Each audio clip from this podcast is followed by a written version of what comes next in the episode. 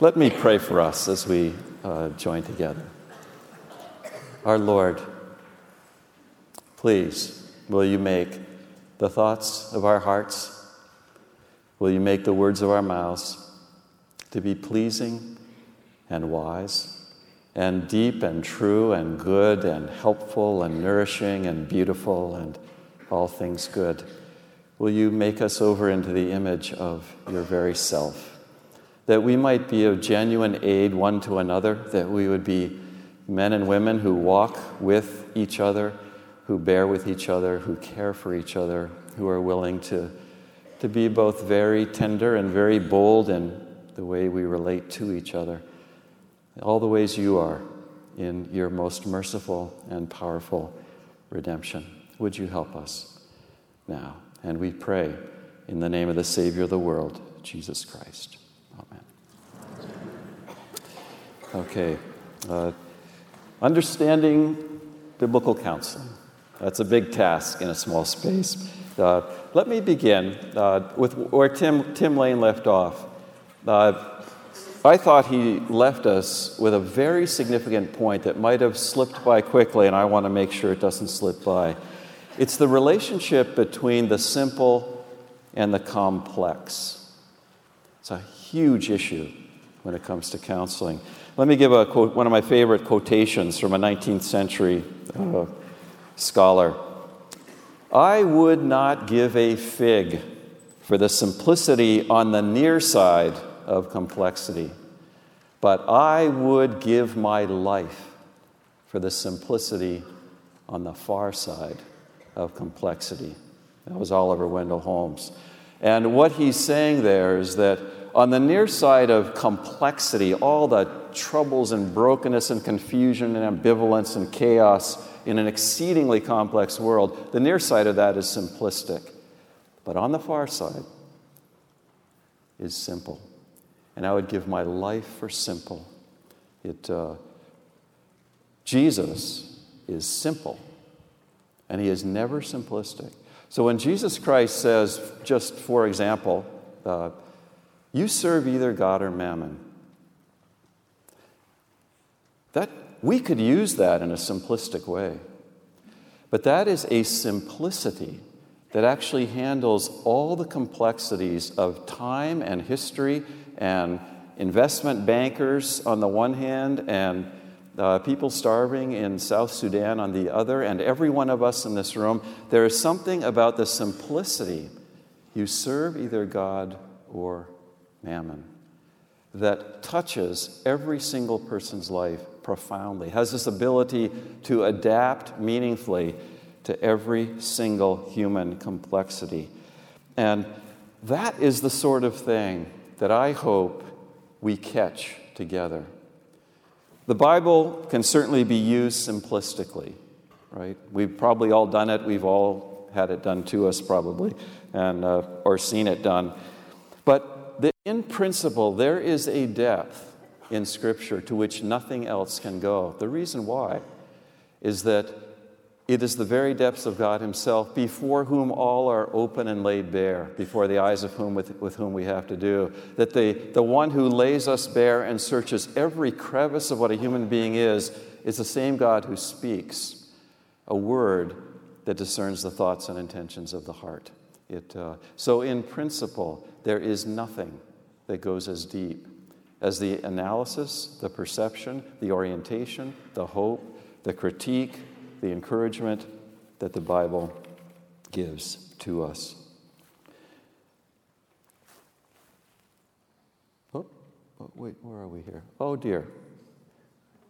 We loaded the wrong one. So if, let's see, I may need help here because I am not.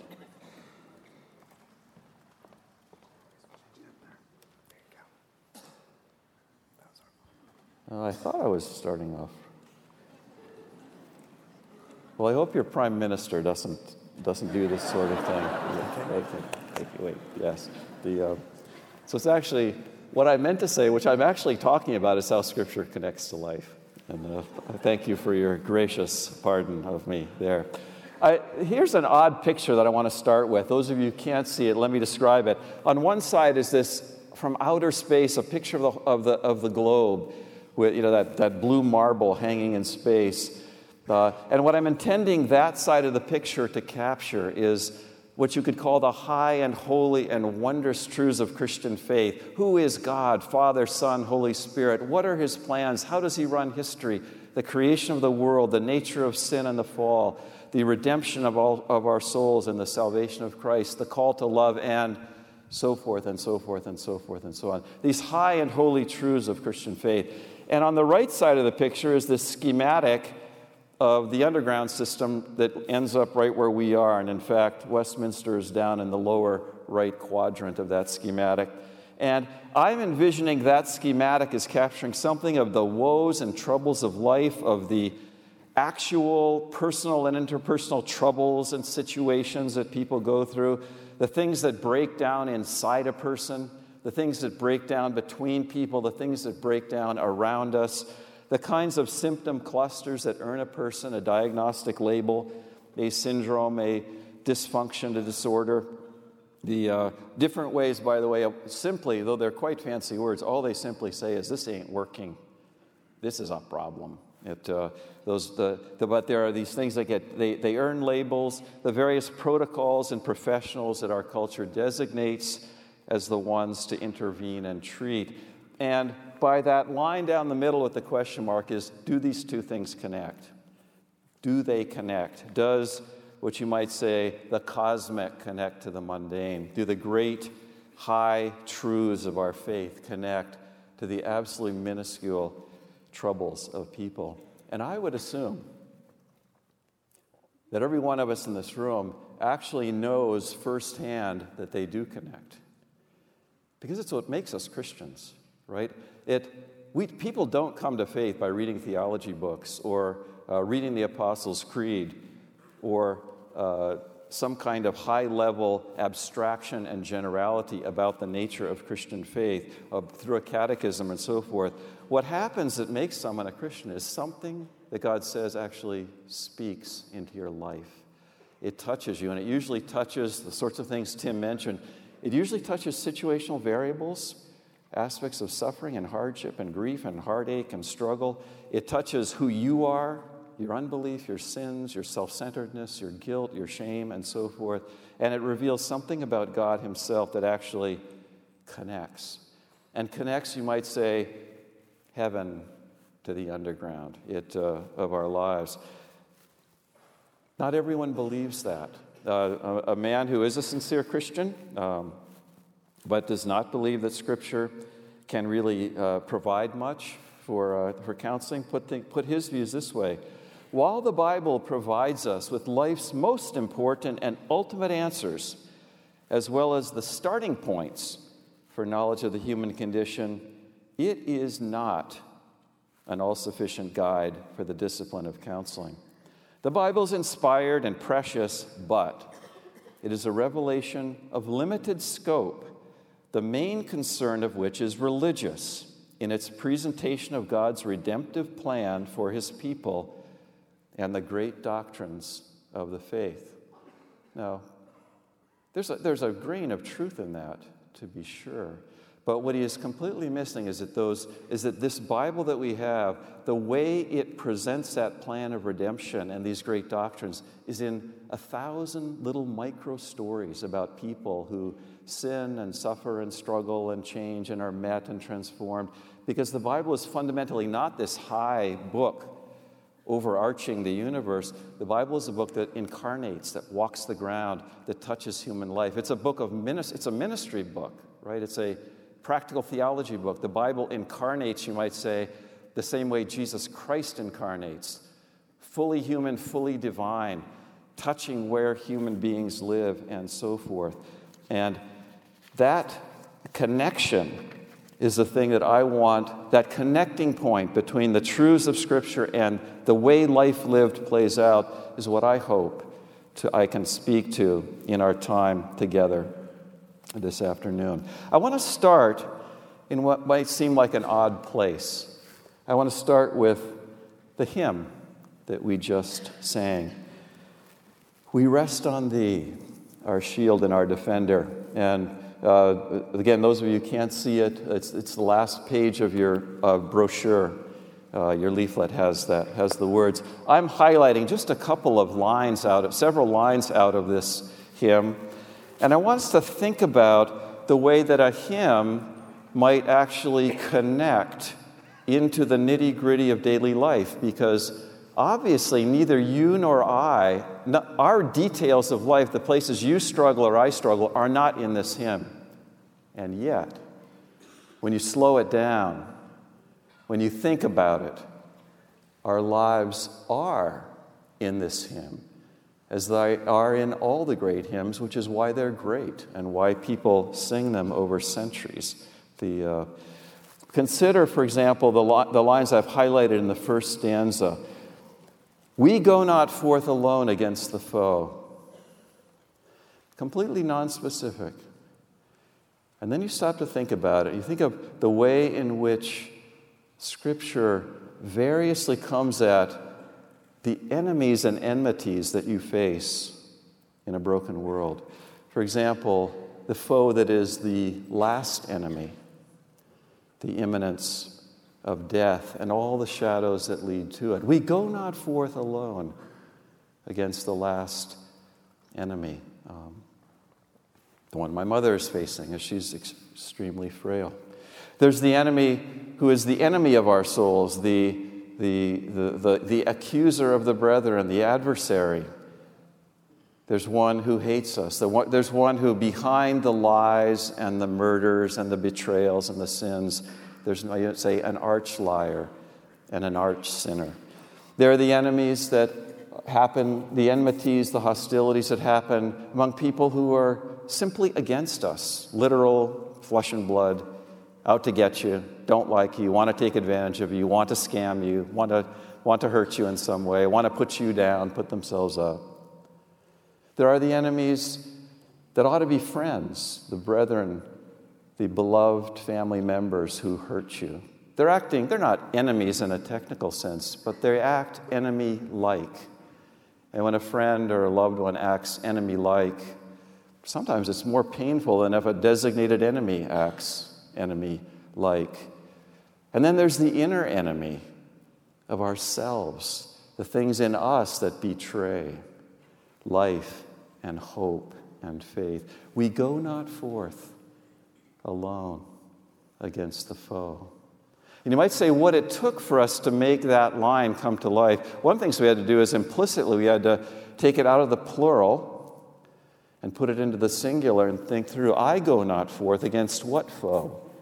And when I can put it into the singular, I'm actually then doing something which is part of the pattern of many, many Psalms that they start out singular. They start out with a person's experience and it's distilled. And then as the Psalm heads towards its ending, it turns into something we and about us. And a personal, a personal faith turns into a ability to love other people, include other people. And so you might say the end result is we sing with we. But we get there with how this touches me and touches you. Strong in thy strength, safe in thy keeping tender. Do you know how radical this is in a counseling world? Because there are no other voices, no other counselors out there in the world that say that we, you are meant to be strong in the strength of someone else. And you are meant to be in the tender keeping care of someone else. No other counselor but a Christian would ever tell anyone this, this reality, would ever sing this reality with you, pray this reality for you. So, what makes you strong in a culture that has no one else to be strong in? Well, you need to affirm yourself and trust yourself and build up yourself. You need to, in some manner, uh, uh, rely on yourself and learn to stand up for yourself and learn to think well of yourself and to follow your desires. And there's something fundamentally different in where you look for strength to face the thousand foes of life in a fallen world. And what makes you safe if you're not in anyone's tender keeping? What makes you safe is if you build a support network and if you learn to set boundaries against toxic people. And you know, it's not as though there's not some distant resonance of truth in those advices that a, a God, a, a God dishonoring culture offers. But they, the, even that resonance of truth it misses its core logic that only makes sense. You know, a social support network only makes sense in the light of what is actually the calling to genuine community between people that will sometimes include some of the toxic people, because there's some of the people, well, like us, that Jesus decided to reach out to in our toxicity and decided to, to, uh, to move towards. And you know, again, it does, it's not as though the secular world is wrong to set limits on, on people and avoid doing foolish things, letting them do simply foolish things. But there's something, there's a far more profound dynamic if there is someone who keeps you and who strengthens you. Or you look at the beginning of the third stanza. We go in faith, our own great weakness feeling, and needing more each day thy grace to know. This is at the center of Christian identity is the awareness of weakness. Our culture doesn't say this to us.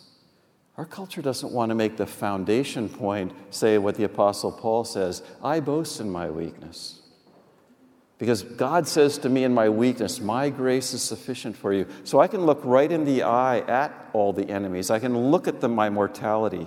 I can look at the inner enemy that's the things in myself that betray what is good and true and beautiful. I can look at the evil one. I can look at death. I can look at what's wrong out there and in here and know that what's wrong is bigger than me. And feeling weakness doesn't feel good. I think sometimes we portray the dependency of faith as though it's kind of cuddly. And there are some cuddly Psalms. I think Psalm 31 is pretty cuddly, you know, like a weaned child on his mother's lap. Uh, there's a, this comfort, cuddliness to dependency. But most often in the Psalms, and I think most often when we are honest with where our lives and honest with others about their lives, that weakness is actually a terribly disorienting, disheartening, overwhelming experience. The Israelites did not like to have to depend every day for food and water in the desert, where if it didn't show up, they die. It's not fun to be weak. But Scripture seems to have this profound understanding that the heart of our faith is a sense of weakness. Augustine uh, was once asked, What are the three core principles of our Christian faith? And he, to, he had been a rhetorician, a public speaker, and he, he uh, commented on Seneca's teaching. He said, Well, the three principles of rhetoric were delivery, delivery, delivery. And the three principles of Christian faith are humility, humility, and humility. It is the humility of need and the humility of gratitude and the humility of joy and the humility of obedience and the humility. And you, it, is, it is a sense of weakness and need and thus being under that drives us. And then two lines on the last stanza We rest on thee, our shield and our defender. Thine is the battle thine shall be the praise. There, again, battle is, a, is only a metaphor, and we have to personalize it. And yet, whatever the personal battle that any one of us in this room or any human being that we will ever reach out to, ever talk with, ever converse with, ever care about, they are in a battle. Job says that man is born for trouble like sparks fly upward. And if you've ever had a morning where you woke up and your mind was in utter placid serene peacefulness. You know, if you didn't start worrying within 15 minutes, you started worrying within 15 minutes about why were you so peaceful, when there's things you ought to be worrying about. It, uh, this is not an easy life we live. And a vision, a Christian vision that is able to look right in the eye, the difficulty. This is what lands. This is what comes down. This is how the high truth connects to where life is lived. Psalm 23 is where I want to camp in the rest of our time as we think about these issues. Psalm 23 can be overly familiar, can't it? The Lord is my shepherd, I shall not want. He makes me to lie down, and so forth, and so forth, and so on. Now, I know when I was growing up, and maybe this isn't so anymore in the church, but we had to learn four things when we were kids. Four things by heart. We had to learn the Lord's Prayer, we had to learn the Ten Commandments, stripped of all the good stuff about God, which, are, which fill the Ten Commandments in actuality. We had to learn the Apostles' Creed, and we had to learn Psalm 23. And there's just kind of the sense that Psalm 23 is for kids. And then, of course, Psalm 23 is for dying people, a source of profound comfort for dying people, read often naturally at funerals and at the bedsides of those who are in the end of life. But as Charles Spurgeon said in a famous sermon of his on this, he said, I needed to eat this bread now. And he dealt with deep darkness emotionally and such. I needed the bread of Psalm 23. I needed to know that the Lord on whom I call is also the Lord who walked through that darkest valley and understands what I feel. One of the ways that I think we can help the meaning of Psalm 23 pop for us and come to life is by trying to think about the opposite of it. I call these anti Psalms. And I find that the, a real a, a psalm often pops by thinking about the anti-psalm. What would it be? What does it sound like if this is not true? And you could actually write a thousand different anti-psalms for Psalm 23. It has many opposites, but here's just one that uh, was triggered by a, a person that I had, uh, had sought to help. Anti Psalm 23. And by the way, this also, uh, it's not in my outline, but I will post this for those who are interested. I'm on my own. No one looks out for me or protects me. I'm always restless.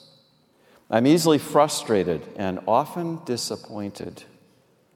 It's a jungle, and I feel overwhelmed. It's a desert. I'm thirsty. My soul feels broken and twisted and stuck, and I can't fix myself. I stumble down some dark paths, but still I insist. I want to do what I want, when I want, how I want. That, that was the quotation. It's, one of the, it's a terrifying quotation. It was this woman's motto. Life's, but life's confusing. Why don't things ever really work out? I'm haunted by emptiness and futility, shadows of death. I fear the big hurt, the final loss. I know death is waiting for me at the end of every road, but I'd rather not think about that. I spend my life protecting myself. Bad things can happen. I find no lasting comfort. I'm alone facing everything in the cosmos that could hurt me. Are my friends really friends? Other people use me for their own ends. I can't really trust anyone. No one really has my back. No one is really for me except me. And I'm so much all about me that sometimes it's sickening. I belong to no one except myself. My cup is never quite full enough. I'm left empty. Disappointment follows me all the days of my life. Will I just be obliterated into nothingness? Will I be alone forever, homeless, free falling into void? Sartre said, Hell is other people. But I have to add, hell is also myself. It's a living death, and then I die. Now, you hear that and you realize what Psalm 23 is actually saying and how profound. That anti psalm is where people live. And, you, and it's where they live in a way that is profoundly deadly for their welfare. And, you know, I, I don't know what you hear, but what I hear in that psalm is a person who is just scrambling for some kind of meaning, who's living on scraps of friendship that are never trustworthy, in a complete isolation cosmically, alone in the universe, going at the universe kind of mano a mano, and it's just me and forces that will finally destroy me. And at the same time, there's this willfulness, this stubbornly insistent me, myself, and I that just drives through.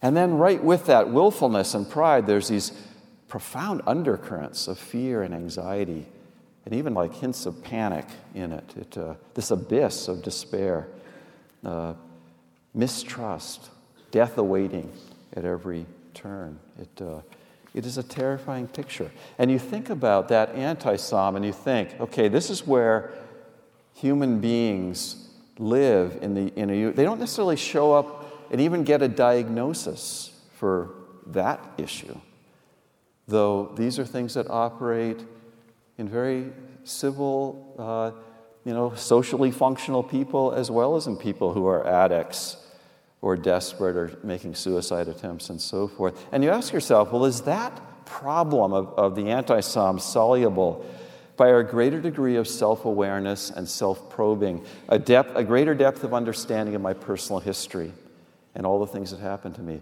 Is that problem soluble by kind of reconstructive human relationships with people who are, you know, pretty much on my side?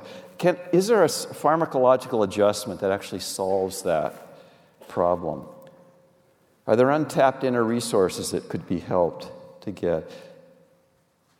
Is, it, is the problem of the anti psalm soluble by any theory that ignores God and sin and Christ and hope and repentance and faith and mercy? And you realize as we're talking these things how why, why we're right there in this sim- simple complex.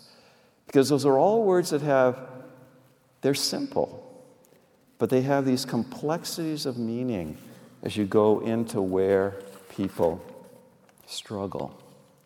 I want us to double back into Psalm 23 for a minute. And I want you to make it personal for yourself. I want you to simply call to mind, you know, what, where are the pressure points on you today? Where are the pressure points? I know you have them, right? Because I have them and the person sitting next to you has them. There are pressure points every single day. Where are they? A place of anxiety, place of guilt or regret, place of self recrimination, a bereavement or an estrangement, or the threat of bereavement or estrangement. Someone has deeply hurt you, just pressures and responsibilities that seem overwhelming, tough spot financially, health wise. Where's the pressure points? And I want you to simply listen to Psalm 23, and I'm going to. Uh, I'm going to speak it to you. Psalm 23 is, is, the, is the voice of faith, but I want to speak Psalm 23 as the voice of promise uh, that faith takes hold of. I want you to think about where the pressure point is, and then let this hit you. The Lord is your shepherd. You shall not be in want. He makes you lie down in green pastures. He leads you beside still waters. He restores your soul. He leads you in paths of righteousness for his name's sake. Even when you walk through the valley of the shadow of death, you will fear no evil because he is with you. His rod and his, staff, these comfort you. He prepares a table before you in the presence of your enemies. He anoints your head with oil. Your, your cup overflows. Surely goodness and loving kindness will follow you all the days of your life, and you will dwell in the house of the Lord forever.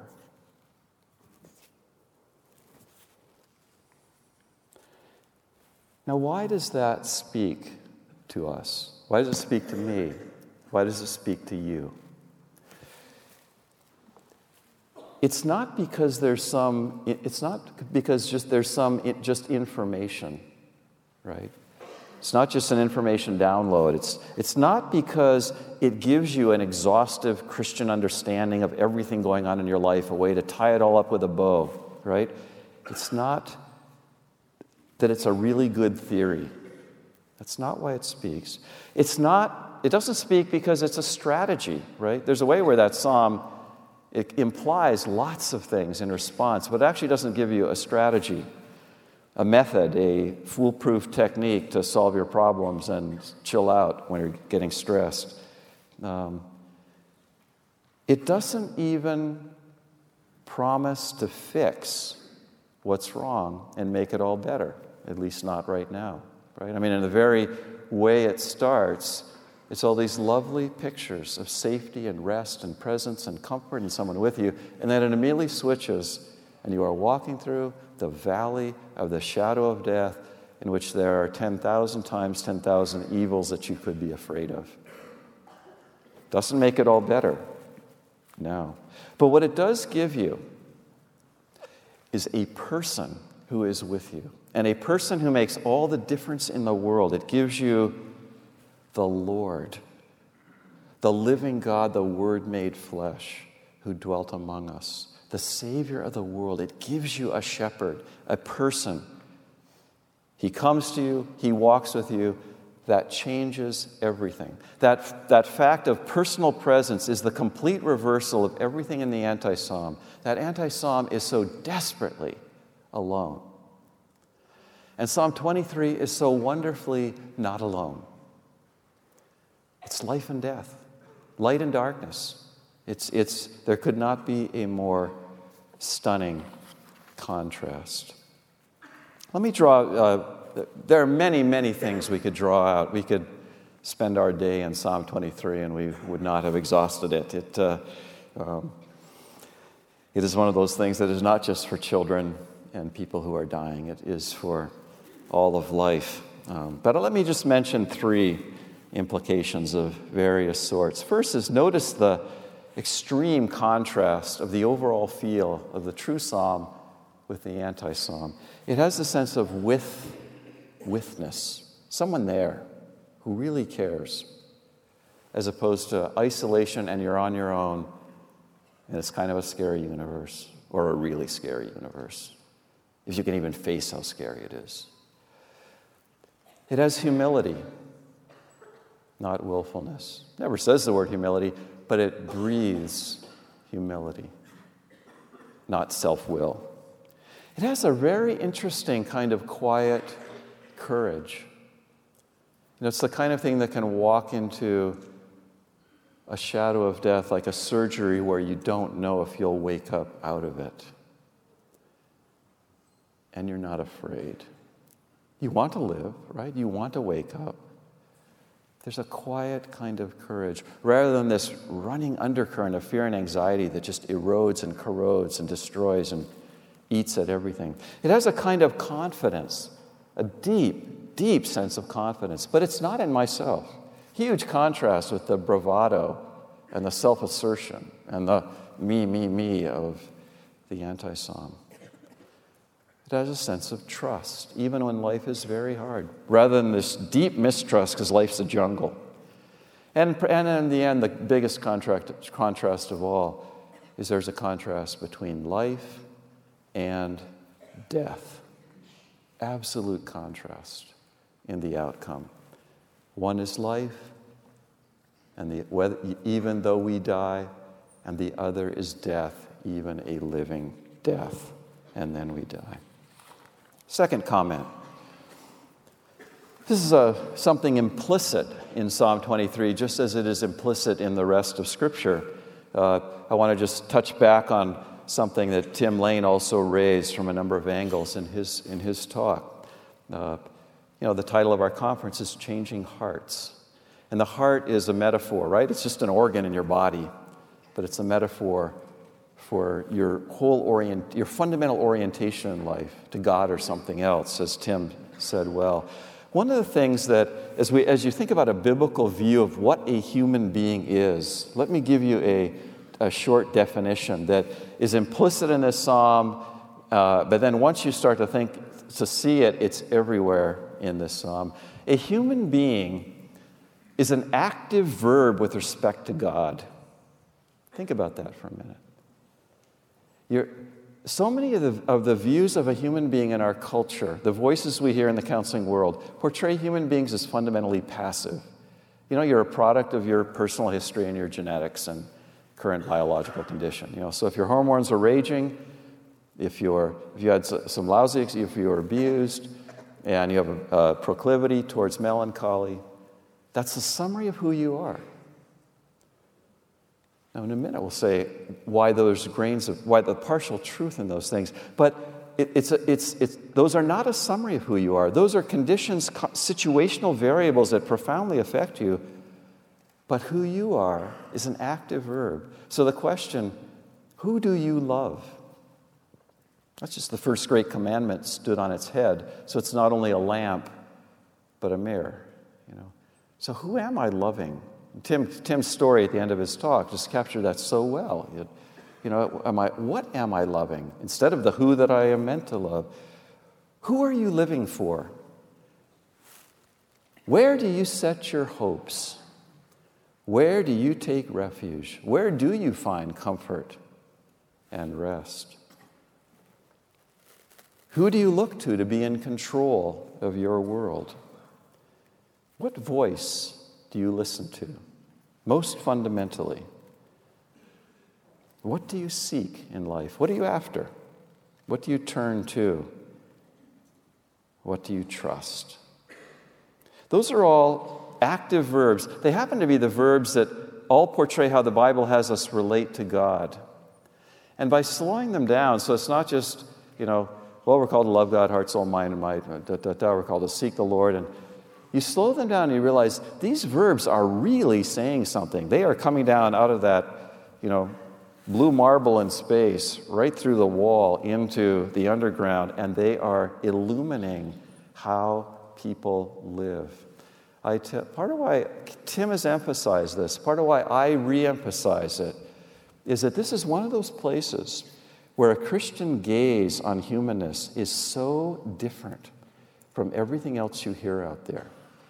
There are no self help books that tell you this. Not a one. Because built into each of these verbs is a notion that there is one whom we should, we are made to love and trust and seek and hope in and listen to and so forth. The books won't tell you. We're an active verb before God, and we are active verbs towards each other. That's a little bit of the defect in that, you know, sort of build your support network thinking. You're passive. You're just looking out for what's going to make you feel protected, safe, nourished, and encouraged. And great, there is one anothering. We need the help of other people. A support network is a pretty good word for that. But there's a more fundamental question, which is the horizontal dimension. How am I treating other people? How am I living towards other people? How am I loving? Not just as, oh, I'm in love or I feel certain feel. How are you loving? Which is the way the Bible puts that. It's the much more challenging question. What are your words doing? These words that are the overflow of your heart. So many human words, so many human words. When you stand back and look at them, you realize that there's this vying going on. And people are, see- there's a kind of moral combat for moral superiority to other people. Any argument has that. I'm right, you're an idiot. Yeah, I might be getting out a little bit out of line, but it's only because of what you did. and, and, and, if you were just like me, then we wouldn't be having this argument. And th- there's this what are our words doing? What's the heart out of which they're overflowing? I tell you, these are questions that a Christian asks. And they are not questions that anyone else really is capable of asking. Because even the attempts, say, in an existential kind of therapy to ask big questions about the meaning of life can never say, Well, where are you finding your meaning? And then can also say, Have you ever thought that what you're finding your meaning in will perish when you perish? Is there nothing better for which a human being is made? Christian faith asks the really hard questions, and it has answers that no one else has. Second comment active verbs. And then here's my third comment, and the. Um,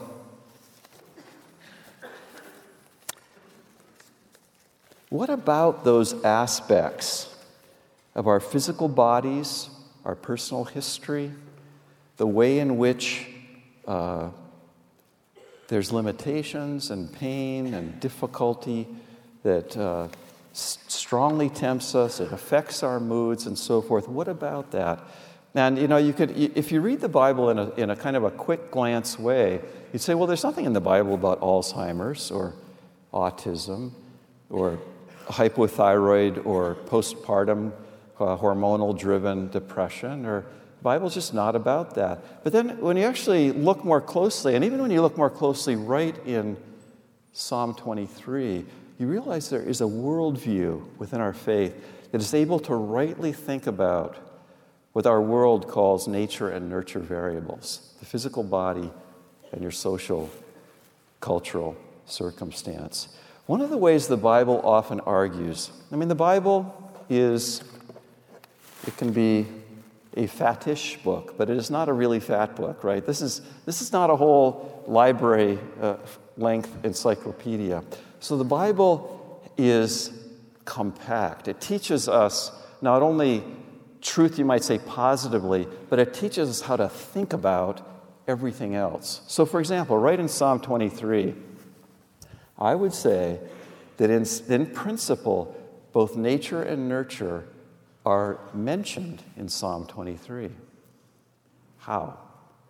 One of the ways the Bible often teaches us to think is it will give the extreme case and then expect us to do the work to think our way back to the 10,000 variables. So, for example, the shadow of death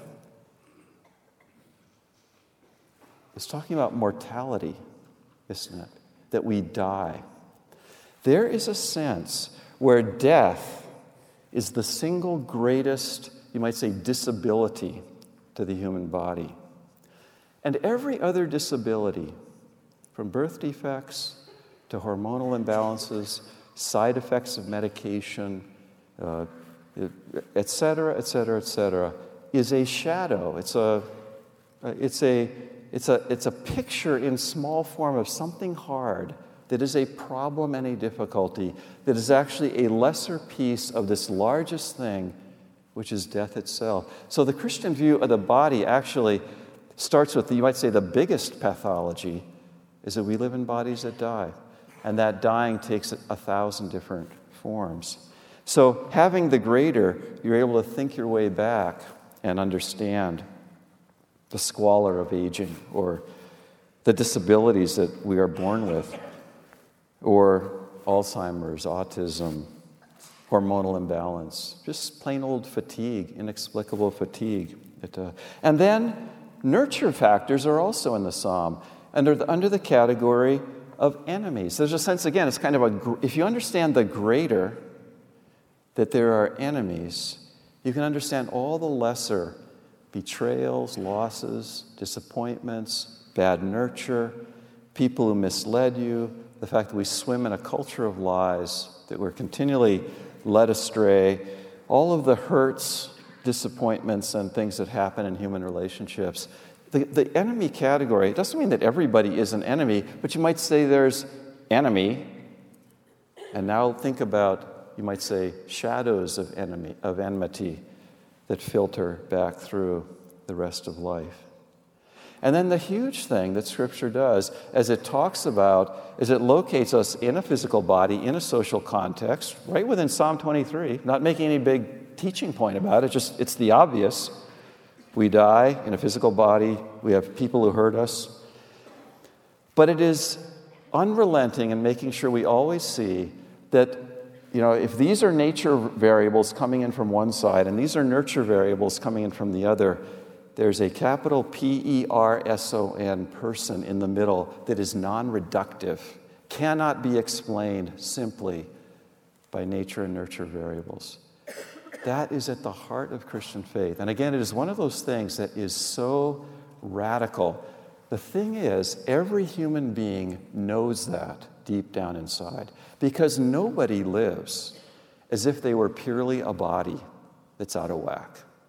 And nobody lives as, if they were purely their personal history, shaped and constrained by the things, the bad experiences that happened to us. People live with a sense of their intentionality, their self, their choices, even if some, these things are having a huge effect.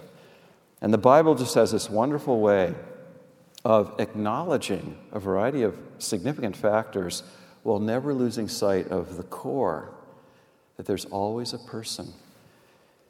It's an interesting fact that when biblical counseling 30 years ago first got a little start into the UK, it was from neurologists. Now imagine that. So, people, you know, high level medical personnel, Christians, who, who knew the, abilities of the body like nobody else. But they also realized, well, what are we going to talk to with people? Because there's always a person inside even the most severe, destructive neurological illness, chronic perhaps, as many of them are. And one final comment on this. It is actually Christian faith that has, Christian faith has always valued as, as good things proper medical care, helpful social services, legal protections, political justice. In fact, a lot of the history of, of Western civilization in the areas of medicine, social services, legal protections, and social justice had a rootage within Christian faith. But Christian faith refused to ever let any of those things, which are secondary goods, trump that there is this primary, fundamental person who lives before the face of God, whom God is willing to walk with unto life, and nothing else can do it. Oh my. Well, I've missed a few spots. This is a, so we heard the radical anti Psalm 23. We reread Psalm 23. and this is all, you can look at all this. And I went revisited our picture. So here you've got, here's the globe. And actually, that tube stop diagram was in the picture because London was in the picture, just really far away. And as you actually blow it out, these are people that ride the underground. And I know that this picture's a little faint up on the big screen, but what I love about it is these are people that look lonely. They want something. They're in a huge commuter crowd. It's that kind of emptiness, the lonely crowd kind of thing. And it is exactly such people, real people, the people we rub shoulders with every day, that Scripture connects to their lives. Bottom line, what's my takeaway? The large truths connect to the small spaces of personal lives. Our Father in heaven, we thank you very much that you have given us such good. You illumine us, you reveal us to ourselves in ways that can be very humbling, uh, disturbing. And yet, you always, you are not the accuser. You are the one who sets free. You invite us to know you and to seek you, and in seeking, we find. You are our hope. And I do pray uh, for each of us as we seek to be faithful as your followers, as brothers and sisters, as sons and daughters of the Most High, that, that the way that we interact with other people, the way that we counsel ourselves, the things we do in our struggles and trials, would have that true simplicity that considers thoughtfully all the complexities, knows where to be an agnostic, where to be open, knows where to be firm, and where to believe heartily. And we ask this in Jesus' name. Amen.